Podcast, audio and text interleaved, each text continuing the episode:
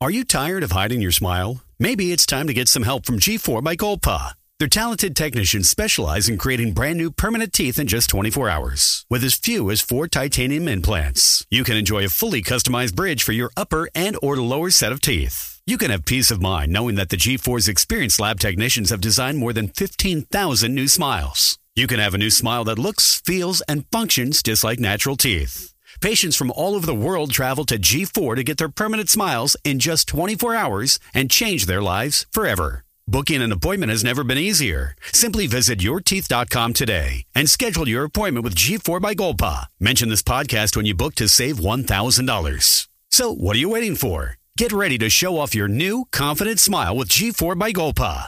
Visit yourteeth.com today and start your journey to a new, permanent smile in just 24 hours. G4 by Goldpaw, powered by technology, inspired by patience. Welcome to The Terrible Take, a daily segment telling Steelers Nation what's on our mind. I'm Alex Kozora. The Steelers news of the week has been around one topic, longtime coach John Mitchell retiring at the age of 71, a man who has been coaching in Pittsburgh for literally nearly as long as I have been alive, 1994, and a football lifer who has been teaching since the 70s. A great story, one of the first black players ever at Alabama who played under Bear Bryant in the Crimson Tide's first ever black captain. Once in Pittsburgh, he taught so many future stars and studs. Aaron Smith, Casey Hampton, Brett Keisel, Cam Hayward, Stephon Tuitt, Javon Hargrave, among many others.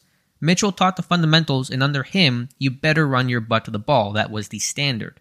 I say all of this because it was sad to see the reaction to the news of his retirement, not in him stepping away itself, that obviously stings a little bit, but there were so many comments from fans going, who? And not realizing Mitchell was even a Steelers coach. I know he has not been the team's D-line coach for several years now, taking more of a liaison role within the organization, and I want to be careful not to violate the rule of comedy in this take. Don't punch down. Fans aren't going to know and remember every member of the organization. But Mitchell had such a great and important life and coaching career to see some people say they didn't even know who he was. How do we change that? How do we shine more of a light on guys like him?